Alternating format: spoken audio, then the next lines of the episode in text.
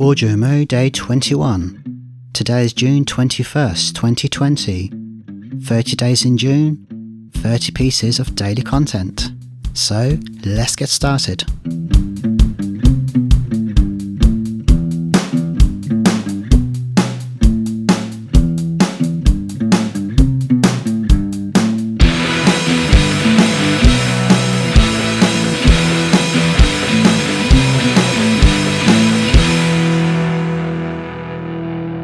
I broke my streak with AudioMo. The past couple of days, I just didn't get to post my content. Sometimes I need to remind myself to take a break and write out the things I have to do, so I don't get so easily distracted by other things. I look at my browser history just for today, and it includes going down a rabbit hole of such things as automation for email marketing, researching the marketing model of Ada as research for some future posts I'm writing up on my blog, searching command line arguments for ImageMagick, looking into R S S aggregation, measuring podcast analytics for consolidation across all different podcatchers, finding information on a phone scammer attempting to hijack my number, tweaking code for my podcast platform, and researching the users for a variety of different herbs from the Middle East I heard mentioned while watching a recent documentary.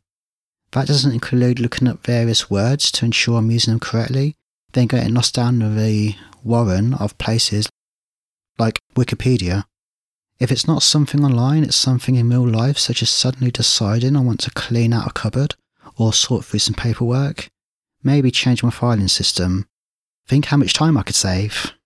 One of the greatest tricks ever pulled on us is thinking being busy is the same as being productive.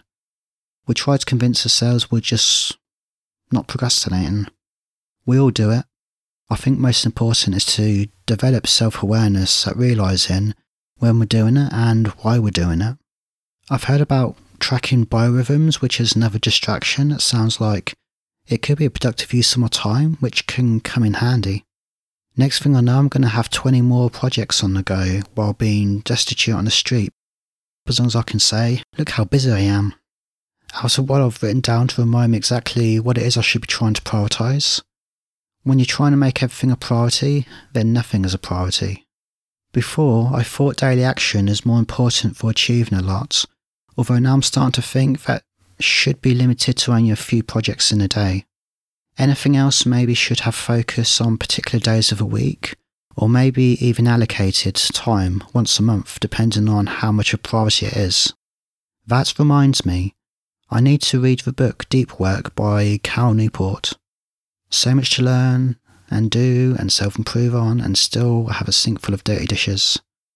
My waistline only seems to be increasing because I haven't been following that daily plan. Placating myself with snacks to help me concentrate on clearing my to-do list seems to take priority over my health. How do I even find time to go to work? Fucking priorities.